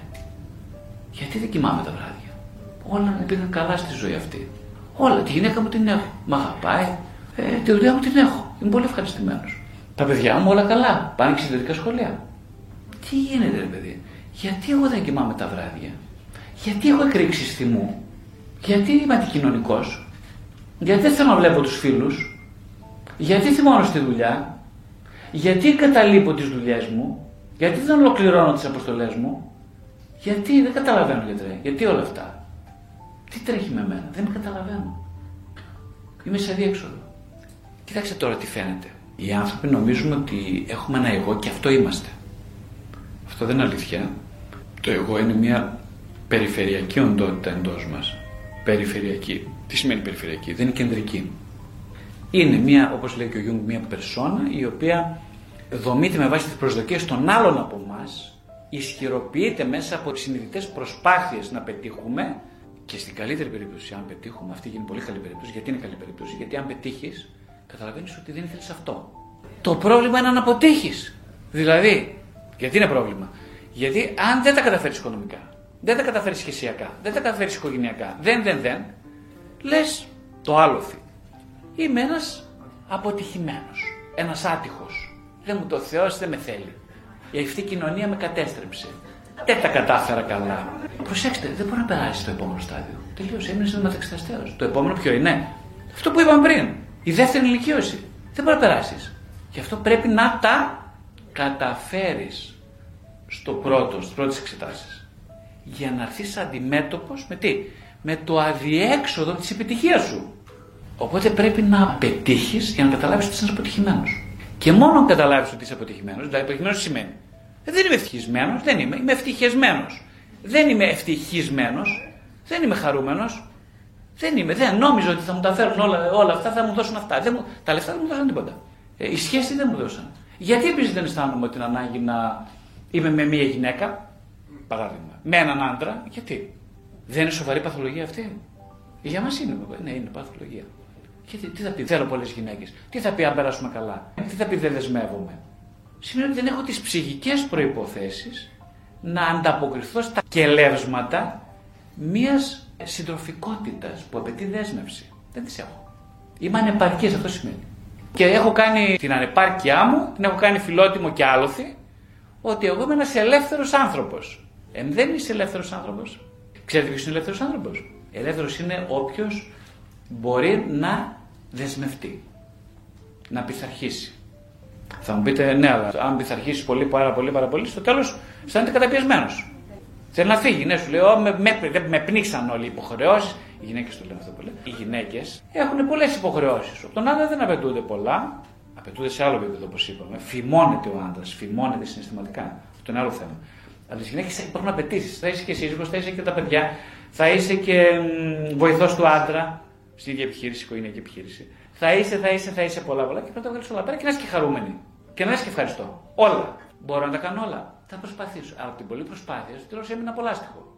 Εκεί η γυναίκα έρχεται στη ψυχοθεραπεία. Αυτά συμβαίνουν βέβαια στην, στην ηλικία 30 με 40 κυρίως εκεί. Και 45 θα λέγω. Όσο περνάω και όσο ανοίγουμε προς τα πάνω με καταφέρουν ηλικίες, δηλαδή τα παιδιά γεννιούνται στα 35, 40, 45, μεταβαίνει συνεχώς, καθυστερείται η ενηλικίωση, άρα και η μετάβαση από την πρώτη ηλικίωση στο μέσο πέρασμα παρατείνεται προς τα πάνω. Η ηλικία λοιπόν μεταφέρεται συνεχώς επειδή υπάρχει αυτή, πώς να το πούμε τώρα, με λίγα λόγια μπορούμε να πούμε, μία εκπαίδευση στην ανοριμότητα. Υπάρχει μια συστηματική εκπαίδευση ε, στην ανοριμότητα που σημαίνει ότι ζούμε σε μια κοινωνία η οποία όπως είπαμε είναι μια κοινωνία που καθαγιάζει την ανοριμότητα, την προωθεί, την εξειδανικεύει σχεδόν, φοβάται το θάνατο τρελά και την απώλεια. Αυτή είναι η δυτική κοινωνία, αυτή η κοινωνία που ζούμε σήμερα. Φοβάται πάρα πολύ οτιδήποτε έχει σχέση με οριμότητα. Βλέπουμε πολλούς 50 εξιντάριδες, οι οποίες κυκλοφορούν σαν 25 σωστά. Και πολλές γυναίκες επίσης, οι οποίες είναι, ξέρω εγώ, 40, 50, 60 και είναι σαν 25-30. Δεν εννοώ μόνο εμφανισιακά, προσέξτε, ψυχικά εννοώ. Φέρονται όπως θα φερόντουσαν αντίστοιχα γυναίκες και άντρες ηλικίας 25 ετών πριν από 40 χρόνια. Έχουμε μεταβεί πράγματι σε μια κοινωνία στην οποία έχουν καταργηθεί οι αξιακοί πυλώνες μιας άκαμπτης έτσι, ιδεολογίας. Είναι, είναι λιγότερο άκαμπτα τα πράγματα. Η γυναίκα καταρχά εδώ και πάρα πολλά χρόνια έχει μπει εντελώς ισότιμα στην παραγωγή, τουλάχιστον θεωρητικά, νομικά, με αυτή την ισότητα. Οπότε, ε, ναι, η αλήθεια είναι ότι αναγνωρίζει το δικαίωμα στον εαυτό της μετά το φεμινιστικό κίνημα να μπορεί να οργανώσει τη ζωή της όπως οι άντρες πριν από 50 χρόνια. Ακριβώς έτσι. Αυτό βέβαια έχει πάρα πολλές απώλειες, αν μιλήσουμε γι' αυτό, πολύ μεγάλες απώλειες. Οι απώλειες είναι ότι, όχι μόνο για τις γυναίκες, αλλά κυρίως για τις γυναίκες, είναι ότι οι γυναίκες αναγκάζονται εκ των πραγμάτων να ανταποκριθούν σε μια πολλαπλότητα ρόλων, η οποία είναι εξουθενωτική και η οποία δεν ίσχυε στον ίδιο βαθμό πριν από 60 χρόνια, ας πούμε. Δεν ίσχυε στον ίδιο βαθμό. Τώρα έχουν και το φορέα και το βάρος της εργασίας. Τώρα, το κρίσιμο σημείο της αυτογνωσίας, της ανακάλυψης αυτογνωσίας, είναι όταν κανείς φτάσει να μεταβεί από την εξειδανίκευση της συγχώνευσης των συγχωνευτικών σχέσεων, που είναι ο στόχος, ψυχικός στόχος της ζωής, στο πρώτο μισό της ζωής, στην αυτό που ονομάζουμε εμείς εξατομίκευση. Τι σημαίνει αυτό; Οι νεαροί άντρες και γυναίκες, μέχρι την ηλικία τουλάχιστον των 40, το γνωρίζετε και από την προσωπική σας εμπειρία, έχουν σκοπό τη συγχώνευση. Δηλαδή τι σημαίνει αυτό. Να βρω μια γυναίκα, λέει το παιδί, ο νεαρός, να βρω έναν άντρα, λέει η κυρία, το άλλο μου μισό δεν λέει. Το άλλο μισό. Τι σημαίνει αυτό δηλαδή, ότι εγώ είμαι μισός. Άρα πρέπει να βρω το άλλο μισό. Και μόνο αν ερωτευτώ θα παντρευτώ. Δηλαδή, αν νιώσω αυτό το τρομακτικό, το φοβερό συνέστημα, ας πούμε, να με κατακλείζει για το μοναδικό άντρα της ζωής μου, τη μοναδική γυναίκα, και με βάση αυτό το συνέστημα θα αποφασίσω να πάρω την ε, τρελή απόφαση της δέσμευσης. Να παντρευτώ. Και να κάνω παιδιά μαζί του ή μαζί της. Αυτή είναι μια ανώριμη καταρχάς ιδεολογία σκέψη γιατί βασίζεται σε ένα λάθος δεδομένο ότι είμαι μισός άνθρωπος και χρειάζομαι κάποιον άλλο για να συνεπάρχουμε μαζί. Χρειάζομαι, προσέξτε τη λέξη, δεν θέλω να δώσω κάτι αρχικά, αλλά χρειάζομαι κάτι. Δεν το λέει κανείς αυτό φυσικά. Όλοι λέμε Έχω τόσο πολλά να δώσω στον αγαπημένο μου. Όλοι αυτό λέμε. Κανείς δεν λέει το άλλο. Κανείς δεν ξέρει, δεν ξέρει, κανείς δεν ξέρει, πριν τα 40, ότι όταν λέω σ' αγαπώ ενώ έχω ανάγκη επιτέλους κάποιος να μου δώσει σημασία, κατανόηση και αγάπη. Κανείς δεν το ξέρει αυτό. Το μαθαίνεις the hard way. Πώς; Το μαθαίνεις όταν αποσύρουν οι προβολές που κάνεις από τον εξειδανικευμένο άλλο. Από τον εραστή, την εράστρια. Και αυτό πώς γίνεται; Γίνεται όταν τα σύννεφα σκορπίσουν. Δηλαδή, μετά τον πρώτο χρόνο συμβίωσης, μπορεί και νωρίτερα, με μου λες, κάτσε, εγώ αυτόν ήθελα, δεν κατάλαβα. Τι αυτός είναι μαλάκας, ας πούμε. είναι αντίστοιχα τη μαλακισμένη, αλλιώς μου παρουσιάστηκε. Εγώ αυτοί μου τα λένε όλα, τώρα τι γίνεται εδώ πέρα. Με εγκαταλείπει, δεν κατάλαβα. Α, παρά, πήγε από εξαφανίσου. Σοβαρά, ε, έτσι. Έτσι δεν γίνεται, το ξέρετε, το ξέρετε. Τι σημαίνει αυτό; Σημαίνει ότι ο έρωτας, τι ήταν αυτός ο ρομαντικός έρωτας, μια μπαρούφα. Τι σημαίνει μπαρούφα; Μπαρούφα σημαίνει πολύ απλά ότι εγώ αυτά που δεν τα αναγνώριζα μέσα μου, τα πρόβαλα σε ένα πρόσωπο απέναντι, στον κύριο Γιώργο ας πούμε, στον Γιώργο, και τον ερωτεύτηκα. Το άλλο μου μισό λοιπόν, επειδή δεν το αναγνωρίζω μέσα μου, τη σκιώδη μου πλευρά δεν την έχω ακόμα αναγνωρίσει, την προβάλλω στον, σε αυτόν τον καταπληκτικό άντρα. Σε αυτήν την καταπληκτική γυναίκα. Τι γίνεται μετά και τελειώνει το γλυκό, ας πούμε, τόσο γρήγορα; Σας πω τι γίνεται. Τελειώνει το γλυκό γιατί ε, λόγω συμβίωσης. Τι γίνεται στη συμβίωση; Βλέπω ποιο είναι ο άλλος. Αποκάλυψη σημαίνει αποκαθήλωση του φαντασιακού για χάρη του πραγματικού. Η συμβίωση, το συν, το συν που σημαίνει μαζί, είναι σαν τον οφθαλμίατρο. Σε βοηθάει να δεις. Σου καθαρίζει την όραση. Ε, ο καλύτερος οφθαλμίατρος είναι η συμβίωση. Ξαφνικά σου είδαμε το φως το αληθινό. Έλα που ήταν σκοτάδι όμως και κλε μετά και λες και χτυπιέσαι και λες τώρα τι είναι αυτά. Και μετά λες έκανα λάθος. Έτσι δεν λες. Δεν διάλεξα το σωστό. Θα βρω το Γιάννη που είναι σωστός. Και είμαι σίγουρος. Να τώρα, ε, περιμένει. Στο επόμενο τέταρτο. Δεν περιμένει ο Γιάννης. Έλατε που δεν σε περιμένει ο Γιάννης, ούτε ο Μήτρος, ούτε ο Καραμήτρος. Κανένας δεν σε περιμένει.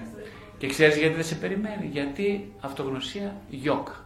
Σε σχέση με αυτό, τι είναι αυτογνωσία; Αυτογνωσία είναι λοιπόν το καταπληκτικό πράγμα του να αρχίζεις να αντιλαμβάνεσαι τις σκιώδεις σου πλευρές και να τις ενσωματώνεις σε αυτό που λέμε εαυτός. Αυτή είναι η αυτογνωσία. Θα μου πείτε τι είναι οι σκιώδεις πλευρές; Σκιώδεις πλευρές είναι ασυνείδητες πλευρές του εαυτού που είτε τις προβάλλεις σε κάποιον άλλον, είτε εξειδανικεύοντάς τον, είτε κατακρίνοντας και καθερώντας τον από την έγκρισή σου. Αυτό είναι οι σκιώδεις πλευρές. Θα μου πεις όλοι έχουμε; Ναι, όλοι έχουμε. Και μάλιστα έχουν περισσότερες αυτοί οι οποίοι μεγάλωσαν με ένα πολύ σκληρό καταπιεστικό εγώ. Αυτοί έχουν περισσότερες σκιώδεις πλευρές. Αυτοί δηλαδή που είναι πάρα πολλοί, πιστεύουν για τον εαυτό τους ότι ξέρουν ποιοι είναι και είναι και πολύ φωτεινοί και λαμπεροί.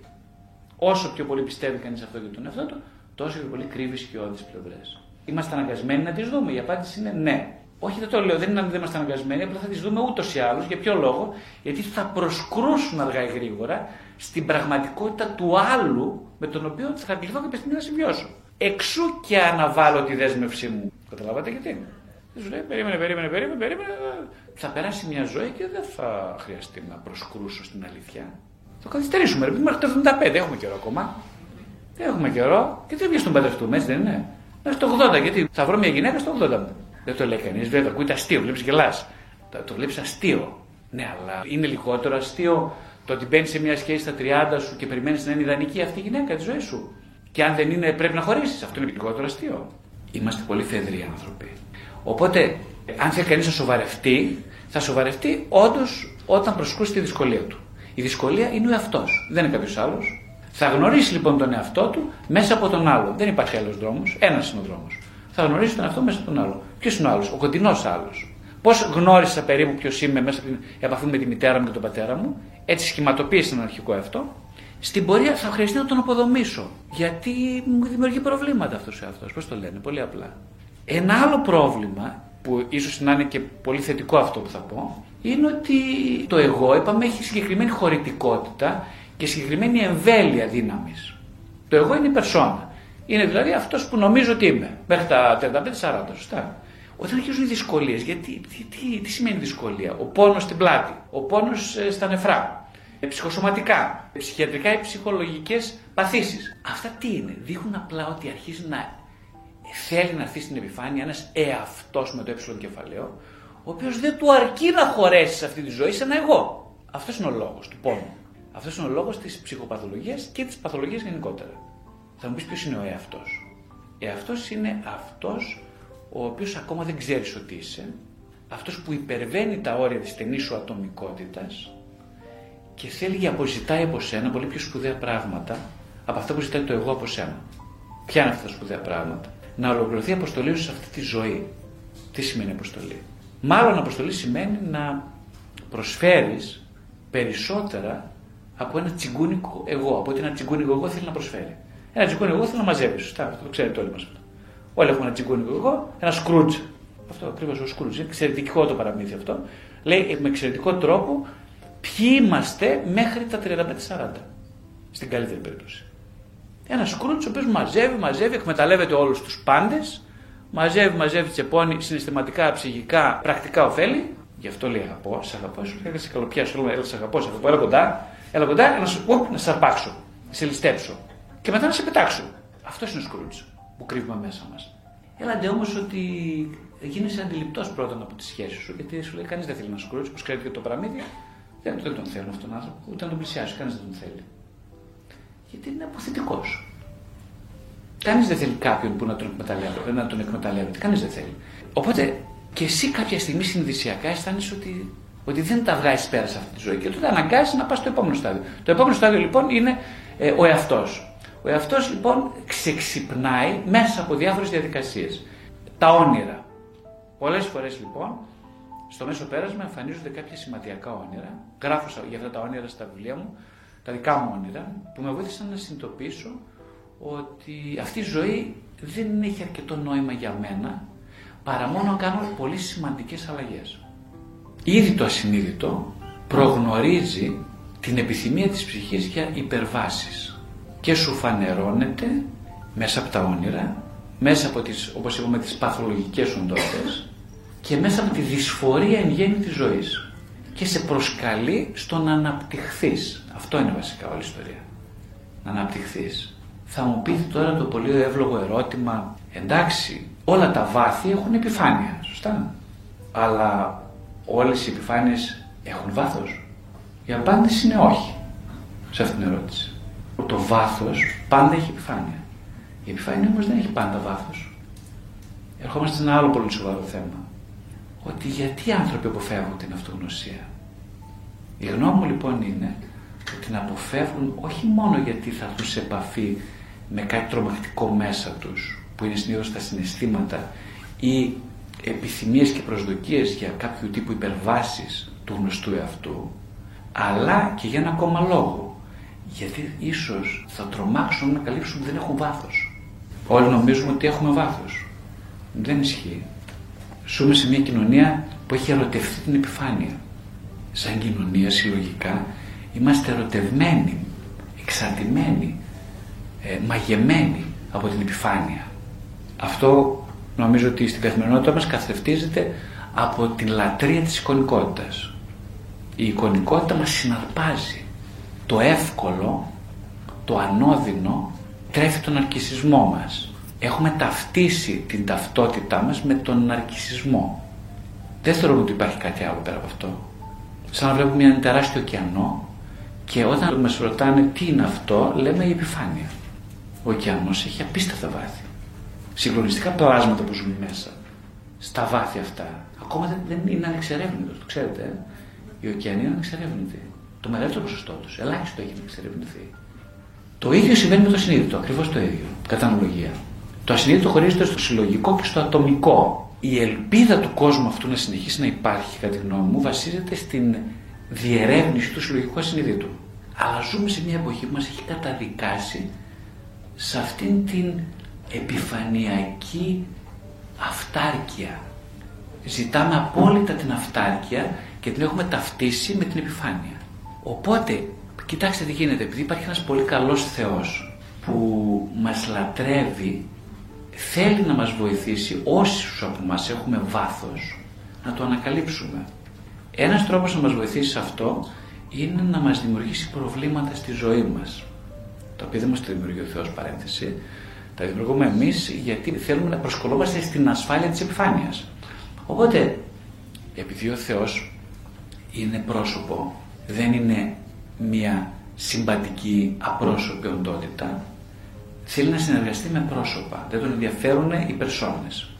Τι σημαίνει πρακτικά αυτό; Ότι όσο κανείς παραμένει στην επιφάνεια του εγώ, δηλαδή ενός φοβερά περιορισμένου εαυτού, δεν γνωρίζει τον Θεό ποτέ. Ούτε θα τον γνωρίσει ποτέ.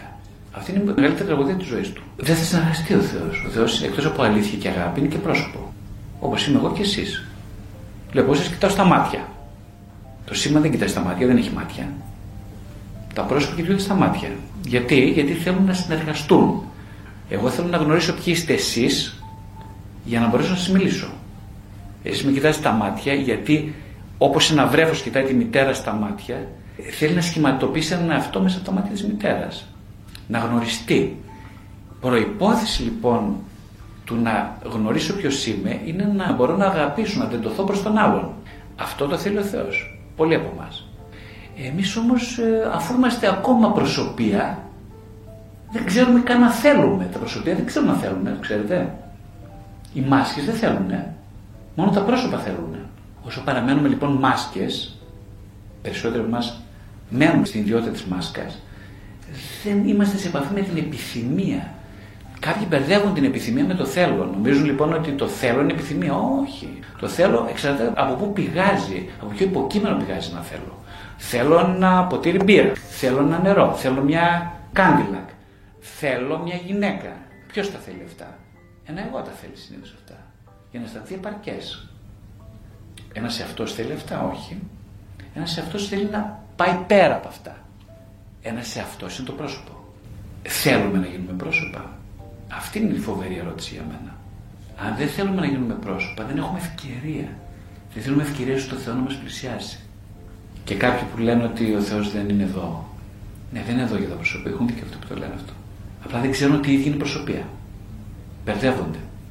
Στο βιβλίο μου το τελευταίο, στο Μια ζωή με νόημα, γράφω ακριβώς αυτό. Ότι τις στιγμές που ένιωσα ότι ο Θεός είναι παρόν στη ζωή μου, το ένιωσα τις στιγμές που ακριβώς είχα μία αίσθηση πολύ έντονης ψυχοσωματικής ενότητας. Ήμουν αδιαχώριστος, δεν ήμουν προσωπείο, ήμουν πρόσωπο. Εκείνες τις στιγμές ζούσα την αλήθεια μέσω του προσώπου. Άρα εκείνη την ώρα παρουσιάστηκε ένα άλλο πρόσωπο. Και μου είπε, αυτή τη στιγμή έψαχνα για σένα να γνωριστούμε. Πριν δεν είχαμε ποιον συνεργαστώ. Τώρα είδα ότι έχεις μια επιθυμία να γίνεις πρόσωπο. Σε θέλω, έλα κοντά. Μου άπλωσε το χέρι λοιπόν το πρόσωπο.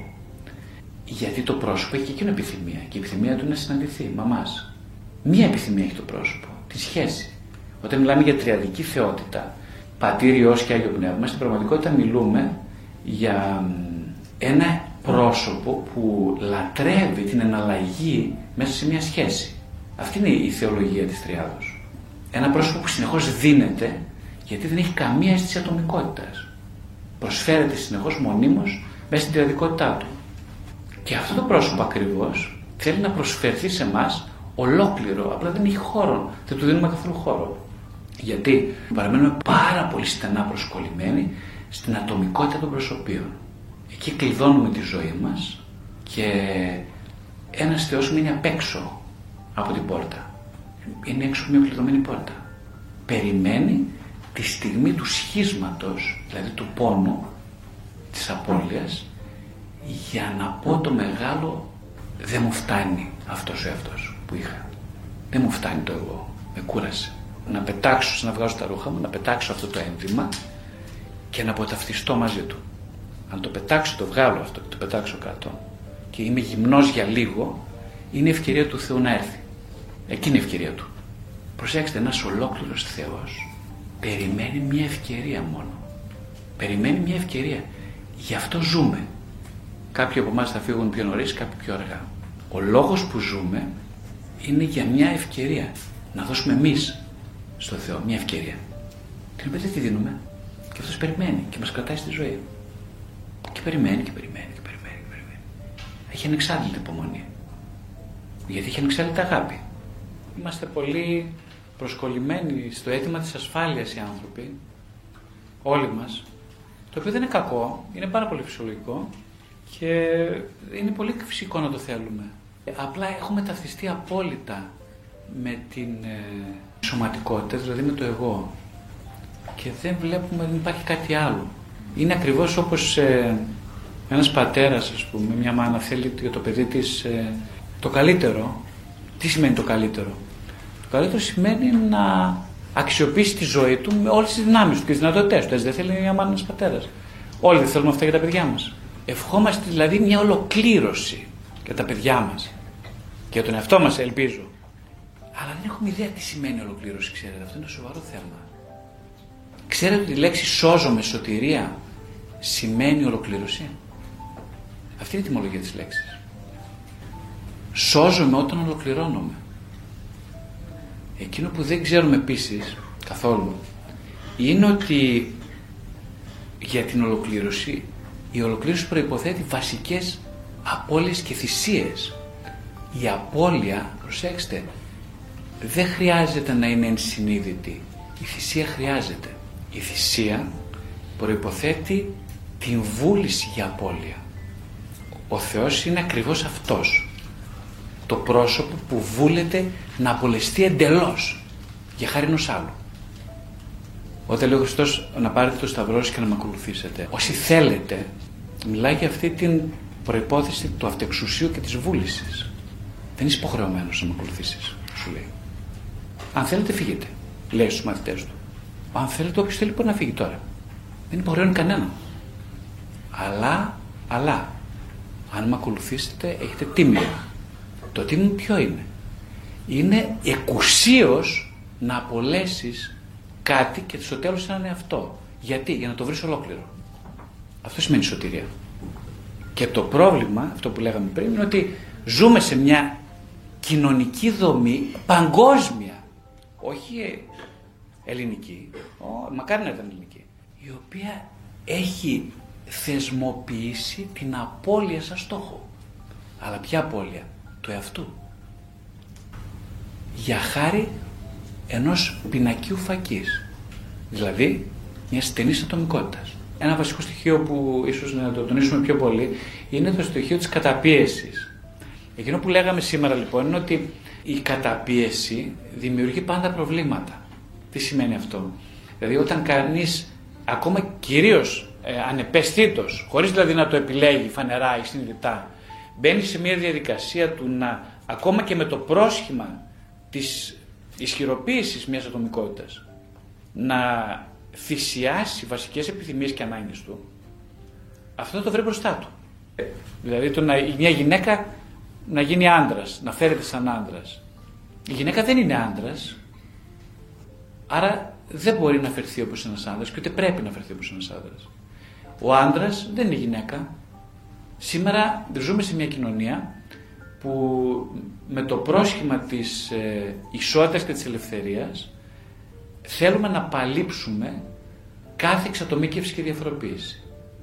Αυτό είναι ένα άλλο βασικό πρόσταγμα της σημερινής ε, κοινωνικής συνοχής μας. Ότι για να είναι συνεκτική η κοινωνία θα πρέπει να απαλείψει κάθε διαφοροποίηση. Να γίνουμε ένας μετανεωτερικός χυλός, από τον οποίο μπορεί κανείς να πλώνει την κουτάλα του να βάζει μέσα και να τρώει κάτι το που δεν ξέρει τι γεύση έχει. Σαν μια σούπα, όπως αυτές που δίνουν στο Auschwitz. Ζητάει η κοινωνία σήμερα και ενισχύει με κάθε οικονομικό και πολιτικό τρόπο την απανθρωποποίηση.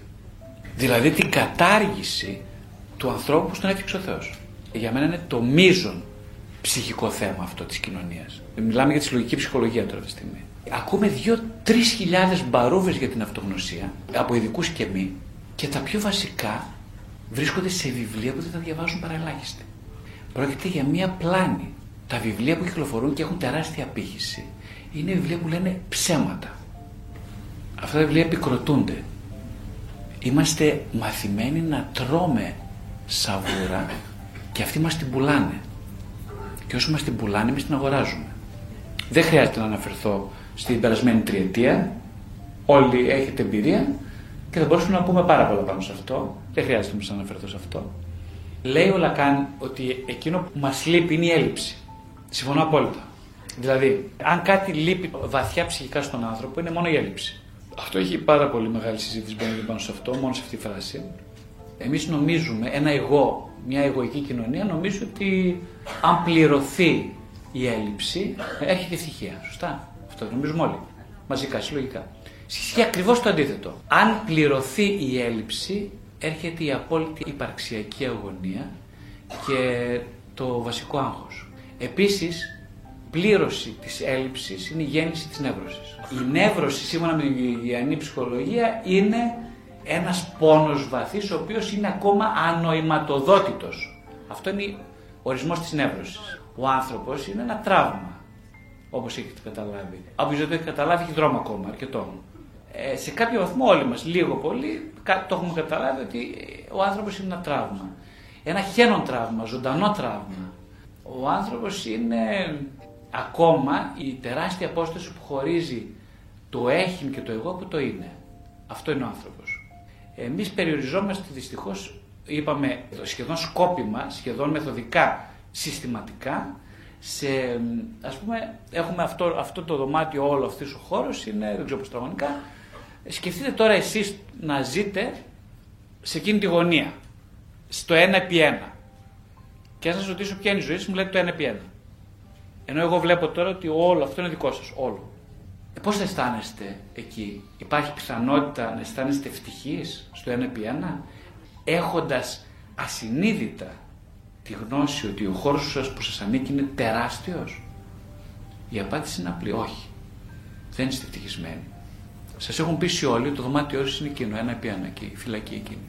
Σας έχουν πείσει, αλλά κάποιος μέσα σας λέει δεν μπορεί, δεν πάει κάτι καλά. Κάτι δεν πάει καλά. Πονάω, κάτι δεν πάει καλά. Μα γιατί δεν πάει καλά, αφού χωράς, δεν χωράς να μείνεις όρθιος εκεί στο ένα επί ένα, δεν χωράς. Έχεις και τα, τα ποτά σου και τα τέτοια σου, τα έχεις όλα τα καλά, τα καλούδια τα έχει στο ένα επί ένα. Τι θέλεις τώρα να επεκταθεί, να πάει στο χώρο, κούραση είναι να πάει στο χώρο. Μόχθος, θυσία. Α, παράτα μας από εκεί. Κάτσε εκεί, στα αυγά σου. Ο άνθρωπος που δεν έχει βάθος, δηλαδή δεν έχει επιθυμία, θα μείνει στο ένα επί ένα. Και απλά θα υπομείνει συστηματικά για τα επόμενα χρόνια της ζωής του μέχρι να πεθάνει μια ζωή με πόνο και χωρίς νόημα. Ο άνθρωπος όμως που έχει βάθος, δηλαδή ακόμα ίσως ανενεργοποιητή επιθυμία, δηλαδή ασυνείδητο βαθύ, αυτός θα έχει ευκαιρίες και θα του δοθούν και θα τις δημιουργήσει, θα συνεργήσει δηλαδή στην επιθυμία του Θεού να τον ελευθερώσει. Όπως είπαμε, ο Χριστός συνεργάζεται, θέλει συνεργασίες, ψάχνει. Δεν μπορεί να κάνει τίποτα μόνος του. Είναι ένας αδύναμος, ανίκανος να δράσει χωρίς τη δική μας συμβολή και επιθυμία. Τίποτα δεν μπορεί να κάνει. Είναι πολύ μικρός και αδύναμος ο Χριστός. Κανένα τίποτα. Αν εμείς δεν συνεργήσουμε. Ε, έχω γράψει ένα βιβλίο, το τελευταίο βιβλίο λέγεται για μια ζωή με νόημα. Τι εννοώ με αυτό, ότι λέει πολύ ωραίο ο, ο Ντοστογεύσκη ότι ο σκοπός της ζωής λέει είναι να αγαπήσεις τη ζωή περισσότερο από το νόημα της ζωής. Για μένα αυτή η φράση τα λέει όλα. Τι σημαίνει αυτό; Για να αγαπάει κανείς τη ζωή χρειάζεται να ε, βρίσκεται σε ψυχοσωματική ενότητα. Με ρώτησε στην παρουσίαση του βιβλίου μου τώρα την περασμένη Τετάρτη, μια, η συνομιλητριά μου παρουσιάσει το βιβλίο, όταν έχουμε διλήμματα για το τι είναι σωστό και τι είναι αυτό που πρέπει να κάνουμε, με ποια κριτήρια πρέπει να διαλέξουμε το σωστό και το λάθος. Και της απάντησα ότι ένας ενοποιημένος σε αυτός δεν βρίσκεται ποτέ σε διλήμματα σωστού λάθο. Ποτέ. Για να ξεκινήσουμε από το βιβλίο του, διαβάσετε το πολύ ωραίο βιβλίο του Βίκτορ Φράγκλ, Το νόημα της ζωής. Ψυχολογιστικό βιβλίο, γιατί, γιατί αυτός ο άνθρωπος λέει ακριβώς αυτό που λέμε τώρα. Δηλαδή ότι ε, λέει ότι ξυπνούσε, ας πούμε, το. Είχαν, είχαν νομίζω σκοτώσει, αν δεν απατώ, με την οικογένειά του όλοι, τα παιδιά του, τη γυναίκα του, τους γονείς του, όλους τους όλους καθάρισαν, οι Ναζί. Αυτός βρέθηκε, έχει αλλάξει δύο στρατόπεδα συγκέντρωσης. Στο ένα από αυτά οι συνθήκες ήταν περισσότερο άθλιε από ό,τι μπορεί να φανταστεί ένας άνθρωπος. Ο ίδιος, αν θυμάμαι καλά, γιατί χρόνια που το διάβασα, είχε γράψει αυτό το βιβλίο, είχε μπει στο στρατόπεδο γράφοντας ένα βιβλίο το οποίο όμως το πήρανε, τα χαρτιά τα πήρανε να ζει και τα σκίσανε και αποφάσισε τότε να ζήσει παίρνοντας χαρτί τουαλέτας και γράφοντας ξανά το βιβλίο από την αρχή. στο χαρτί τουαλέτας.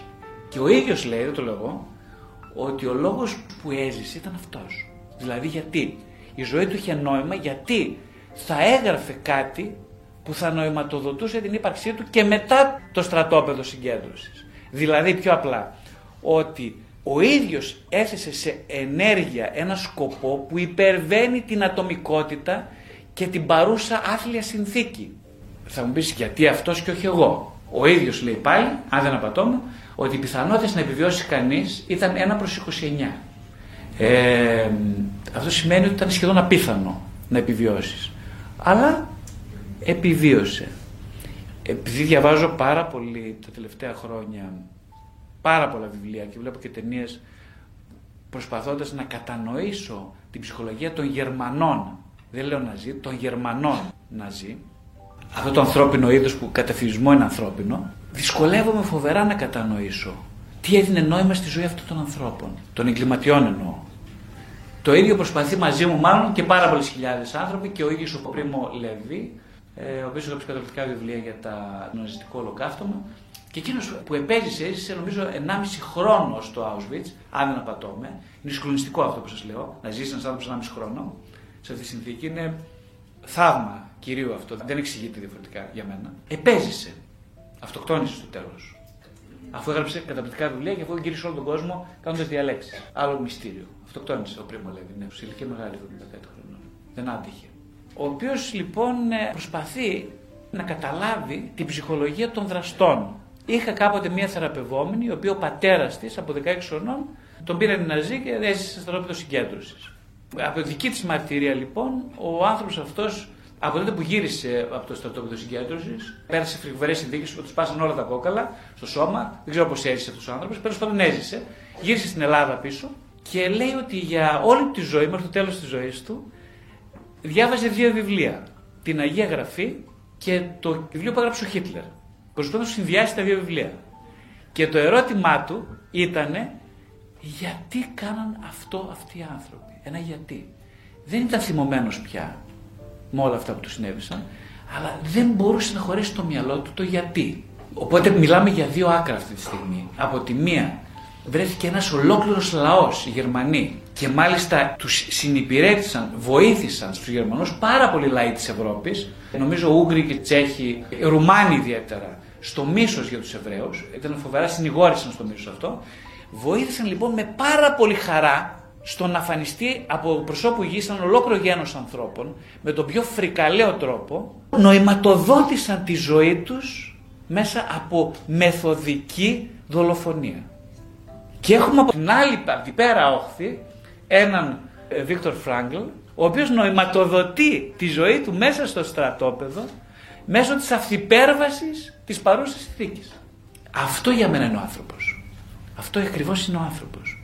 Δηλαδή ο άνθρωπος έχει απίστευτες δυνάμεις νοηματοδότησης της ζωής. Συγκλονιστικές δυνατότητες, ασύλληπτες. Γι' αυτό είναι ένας, είναι καθομοίωση Θεού, ακριβώς αυτό σημαίνει. Έχει ασύλληπτες δυνάμεις. Ο ανθρώπινος εγκέφαλος έχει μελετηθεί κατά το 5%. Δεν γνωρίζουμε τίποτα για την ανθρώπινη εντελέχεια. Τίποτα δεν γνωρίζουμε. Σήμερα που τα γνωρίσαμε υποτίθεται όλα μέσα τεχνολογίας, αυτό είναι ασύλληπτο. Δεν γνωρίζουμε. Δεν γνωρίζουμε λοιπόν πώς μπορεί να δράσει σε κάθε συνθήκη μια ανθρώπινη ψυχή και νου μαζί. Πάντως, εκείνο που θέλω έτσι μόνο να πω σε αυτό το θέμα είναι ότι για να πούμε για το θέμα της απώλειας, όπως είπατε για τη μητέρα σας, ναι, μια σκέψη μόνο πάνω σε αυτό είναι ότι η βασική απώλεια που είναι ο θάνατος της μητέρας ή ο χωρισμός από το σύζυγο ή τη σύζυγο, αυτές είναι βασικές σε άγχος απώλειες, νομίζω ότι είναι ένα τεράστιο δώρο στον άνθρωπο. Για ποιο λόγο το λέω αυτό; Για να δει αυτό που ασυνείδητα βαθιά επιθυμεί. Και αυτό που επιθυμεί είναι την, σίγουρα την ανεξαρτησία αλλά και το προχώρημα. Ο άνθρωπος είναι μια συγκλονιστική, συστηματική προσπάθεια αντίστασης στη βαθύτατη επιθυμία του. Αυτή είναι η ζωή του ανθρώπου. Οπότε, αν υποθέσουμε ότι σκοπός της ζωής είναι η ολοκλήρωση, δηλαδή η σωτηρία, η υπέρβαση για να μπορέσουμε να φτάσουμε στη σωτηρία είναι η ανατροπή του σχεδίου ενός εγώ. Και αυτό γίνεται μόνο μέσα από τις συγκλονιστικές απώλειες. Εγώ προσωπικά δεν γνωρίζω αν υπάρχει συσχέτιση ανάμεσα στην επιλογή και κατάθλιψη. Νομίζω είναι πιο σύνθετο το φαινόμενο αυτό της επιλογής κατάθλιψης. Δηλαδή, θέλω να πω, όταν λέω πιο σύνθετο, εννοώ ότι σχετίζεται πάρα πολύ και με τις πρώιμες εμπειρίες της μητέρας από τη μητέρα της και το οικογενειακό της περιβάλλον και με το DNA, με την ψυχοπαθολογία του DNA της οικογένειάς της και με συνθήκες επίκειτε, όπως λέτε και εσείς σίγουρα, δηλαδή των διαπροσωπικών σχέσεων. Αλλά νομίζω ότι είναι πάρα πολύ περίπλοκο το φαινόμενο αυτό. Ε, ίσως θα μπορώ να σχολιάσω το πρώτο κομμάτι. Το κομμάτι δηλαδή το τι μπορεί να συμβαίνει σε αυτόν τον άντρα. Και νομίζω κάναμε μια αναφορά σήμερα στην αρχή της ομιλίας πάνω σε αυτό. Δηλαδή ότι όταν κανείς καλείται να μπει από τη διάδα στην τριάδα, δηλαδή από το ρόλο της συζυγίας ή συντροφικότητας στο ρόλο της γονεϊκότητας, είναι από το 2 στο 3 πάμε, έτσι. Δύο είναι οι σύντροφοι, τρία είναι η τριάδα, τότε ενεργοποιούνται τα τραύματα πρώιμων απολειών. Ενεργοποιούνται δηλαδή τα τραύματα που τα φέρει φυσικά συνείδητα και ο άντρας και η γυναίκα. Εδώ ίσως κολλάει το ζήτημα της επιλόγη κατάθλιψης και πώς μπορεί να προκληθεί σε πολύ πρώιμες φάσεις της ζωής. Όπως είπαμε πριν, στην ηλικία μέχρι του ενός έτους ή το πολύ μέχρι τριών και πέντε, δομείται ένας ψυχισμός ο οποίος καλύπτεται καθ' όλη τη διάρκεια της ζωής από ένα αρκετά συνεκτικό εγώ, αλλά αυτός ο ψυχισμός ψάχνει ευκαιρία για να βγει στην επιφάνεια όταν υπάρχουν τραύματα. Αν λοιπόν η μητέρα αυτή ή ο σύζυγος αυτός έχει πολύ δυνατές εμπειρίες κακοποιητικού ή παραμελητικού τύπου σε πρώιμα στάδια, δεν μπορείς δηλαδή πιο απλά να αυτονομηθεί επαρκώς ως παιδί από τη μητέρα του ή δεν δούλεψε θέματα που αφορούν την τριάδα, δηλαδή την παρουσία του παιδί μέσα στο γονεϊκό ζεύγος, τότε αυτά τα ζητήματα, ασυνείδητα φυσικά, εμφανίζονται, βγαίνουν στην επιφάνεια, όταν έρθει σε μια πάλι τριαδοποίηση της σχέσης. Και τότε λοιπόν αυτός ο άνθρωπος αισθάνεται μια φοβερή δυσφορία, απειλή, αγωνία και αποδιοργάνωση ψυχική, την οποία την είχε πάντα, αλλά ενεργοποιείται με βάση την καινούργια σχεσιακή συνθήκη. Ξύνει το τραύμα δηλαδή και βγαίνει στην επιφάνεια. Τώρα, αν θα έρθει σε θεραπεία ή όχι, η γνώμη μου είναι ότι τελευταία χρόνια έρχονται οι άντρες στη θεραπεία. Οι μεγαλύτεροι άντρες όχι, δεν έρχονται. Οι γυναίκες, όπως είπαμε, έρχονται στη θεραπεία γιατί είναι πιο οικίες σε μια θέση ευαλωτότητας και αισθάνονται πιο εκεί στο ρόλο του ευάλωτου μέλους. Με αυτή την έννοια, λοιπόν, οι γυναίκες είναι πιο κοντά στην παιδική θέση. Αυτό το λέω σαν μια πολύ μεγάλο προνόμιο της γυναίκας. Λοιπόν, ένα πράγμα που θα κάνετε μετά από το σεμινάριο είναι να βρείτε την ερώτηση. Δεν ξέρω ποια θα είναι. Ο καθένας έχει την δική του. Εγώ ξέρω τις δικές μου. Αλλά τις δικές σας είναι να τις βρείτε εσείς. Προσέξτε, μην ψάχνετε το μυαλό να τις βρείτε. Όχι το μυαλό, το μυαλό. Εργαλείο, είναι κατσαβίδι το μυαλό, δεν είναι τίποτα άλλο. Η ιστορία όλη γίνεται να βγει από την κοιλιά σας η ερώτηση. Δηλαδή, πώς να σου το πω πιο απλά. Ο Βαν Γκόκ, αν το απαγόρευε να ζωγραφίσει, θα πέθαινε. Ο Πρίμο Λέβη, αν το απαγόρευε να γράψεις τα βιβλία του, θα πέθανε. Η ερώτηση είναι αυτή που όταν την κάνεις, δεν έχει νόημα η ζωή σου αν δεν απαντηθεί. Από σένα. Αυτή είναι η ερώτηση. Οπότε όταν βρείτε αυτή την ερώτηση, γράψτε την. Μέχρι τότε θα κάνετε λάθος ερωτήσεις. Δεν πειράζει. Εγώ εκείνο που συμβουλεύω στο βιβλίο μου πάντως είναι να κάνετε λάθη. Το άλλο που συμβουλεύω είναι να, να καθίσετε. Άλλο, αυτό είναι θέμα ομιλίας, μεγάλο θέμα για μένα ίσως θα ξεκινήσω να μιλάω και για αυτό το θέμα στο εμπλό τώρα που θα ξεκινήσω. Το θέμα λοιπόν είναι να μην κανεί μόνος με τον εαυτό του. Ένα πράγμα που αποφεύγουμε συστηματικά όλοι, ακόμα και αυτοί που παρακολουθούν ομιλίες και εσάς, είναι να μείνουν μόνοι. Τι σημαίνει μόνος, χωρίς κινητό, χωρίς βιβλίο, χωρίς παρηγοριές του κόσμου. Γίνεται, θα μου πεις πολύ δύσκολο να ζητάς. Πόση ώρα μπορείς να κάνει μόνος. Μέχρι και στην τουαλέτα παίρνει στο κινητό του, παίρνει τηλεόραση, ξέρω τι παίρνει. Λοιπόν, μόνος, μόνος, μόνος, να μείνεις μόνος, μόνος, μόνος, μόνος. Μόνος. Πόσα λεπτά μπορείς να μείνεις, 10, κάτσε 10 λεπτά. Και τι θα κάνεις, κοιτάς το ταβάνι, κοιτάς το ταβάνι. Αφού λοιπόν μάθεις να κοιτάς το ταβάνι για 10 λεπτά, συμβουλές να τι προσέξτε τις. Ε. Καταρχάς, επειδή ξέρω, σας ξέρω, με ξέρω, στα πρώτα 5 λεπτά θα αρχίσει να την άντε πιέλε. Τι θα γίνει, ας πούμε, είναι δυνατόν; Δηλαδή θα αρχίσω να σκέφτομαι το κινητό μου, κάτσε κάτι να σκεφτώ, τι έχω να κάνω μετά. Ωραία. Δεν μένω μόνος. Ε, αν μην καταφέρεις το φοβερό τέτοιο να μείνεις μόνος, μόνη για πέντε λεπτά, χωρίς παρηγοριές, τότε το επόμενο βήμα είναι να πάρεις ένα ημερολόγιο, ένα ωραίο τετράδιο, να παρατηρείς στο επόμενο πεντάλεπτο τι συμβαίνει στο σώμα σου αν υπάρχουν σκέψεις να τις γράφει, αν υπάρχουν συναισθήματα αυτή τη στιγμή, δυσφορικά ή άλλα, να τα καταγράφει. Και αν σου αρέσει αυτό και είσαι ειλικρινής σε αυτό, θα το ξανακάνεις κι άλλο κι άλλο κι άλλο κι άλλο. Αυτό είναι η πρώτη βασική επαφή με αυτό που λέμε ψυχοσωματική ενότητα. Ένας βασικό στόχος της ζωής είναι να πετύχεις στιγμές τις οποίες είσαι ολόκληρη, ολόκληρος. Όσο και αν φαίνεται αυτό που λέω απλό, είναι εξαιρετικά δύσκολο. Ειδικά για τους μετανορικούς ανθρώπους, δηλαδή για μας. Ε, Εμείς ζητάμε να πετύχουμε διάφορα πράγματα. Ρωτάμε τι είναι αυτογνωσία, μπαρούφες δηλαδή. Τι είναι αυτογνωσία, τι είναι το ένα, τι είναι το άλλο; Δηλαδή θεωρητικοποιούμε την ουσία της ζωής. Έγκλημα, αμαρτία, τεράστια. Μπορείς να μείνεις μόνος για τρία λεπτά, είναι το ερώτημα. Και δεν θέλω να απαντήσεις, θέλω να το κάνεις. Ο Άγιος Ιωάννης της Κλίμακας έχει γράψει ένα συγκλονιστικό βιβλίο, από τα πιο συγκλονιστικά που υπάρχουν στην ιστορία της ανθρωπότητας, την Κλίμακα. Λέει λοιπόν, ο άνθρωπος που θα μείνει μόνος με το, μέσα στο σώμα του για 24 ώρες θα σωθεί. Αυτό το είπε ο Άγιος Ιωάννης της Κλίμακας, δεν το λέω εγώ. Εγώ λέω κάτι πιο απλό. Ο άνθρωπος που θα μείνει μόνος του για μία ώρα θα σωθεί. Όχι 24 ώρες. Ασύλληπτο το 24 ώρες να μείνεις στο σώμα σου. Δηλαδή να είσαι ενωμένος με το σώμα σου. Εμείς δεν μένουμε ούτε τρία δευτερόλεπτα στο σώμα μας. Από εκεί, από αυτό ξεκινάει όλη η απανθρωποποίηση της ιστορίας. Και τώρα, συστηματικά τα τελευταία 30 χρόνια, θεσμοθετήθηκε η διάσπαση του ανθρώπου μέσω της τεχνολογίας. Αυτό είναι οργανωμένο σχέδιο. Δεν είναι θεωρία συνωμοσίας. Κάποιοι το φροντίζουν μεθοδικότατα, ξοδεύοντας δισεκατομμύρια πάνω σε αυτό το σχέδιο. Ποια είναι η δυνατότητά μας να το λύσουμε αυτό, ξεκινώντας από την εργασία του να μείνουμε πέντε λεπτά μόνοι σε ένα δωμάτιο. Αυτό είναι το πρώτο τεράστιο βήμα για την αλλαγή της ιστορίας της ανθρωπότητας.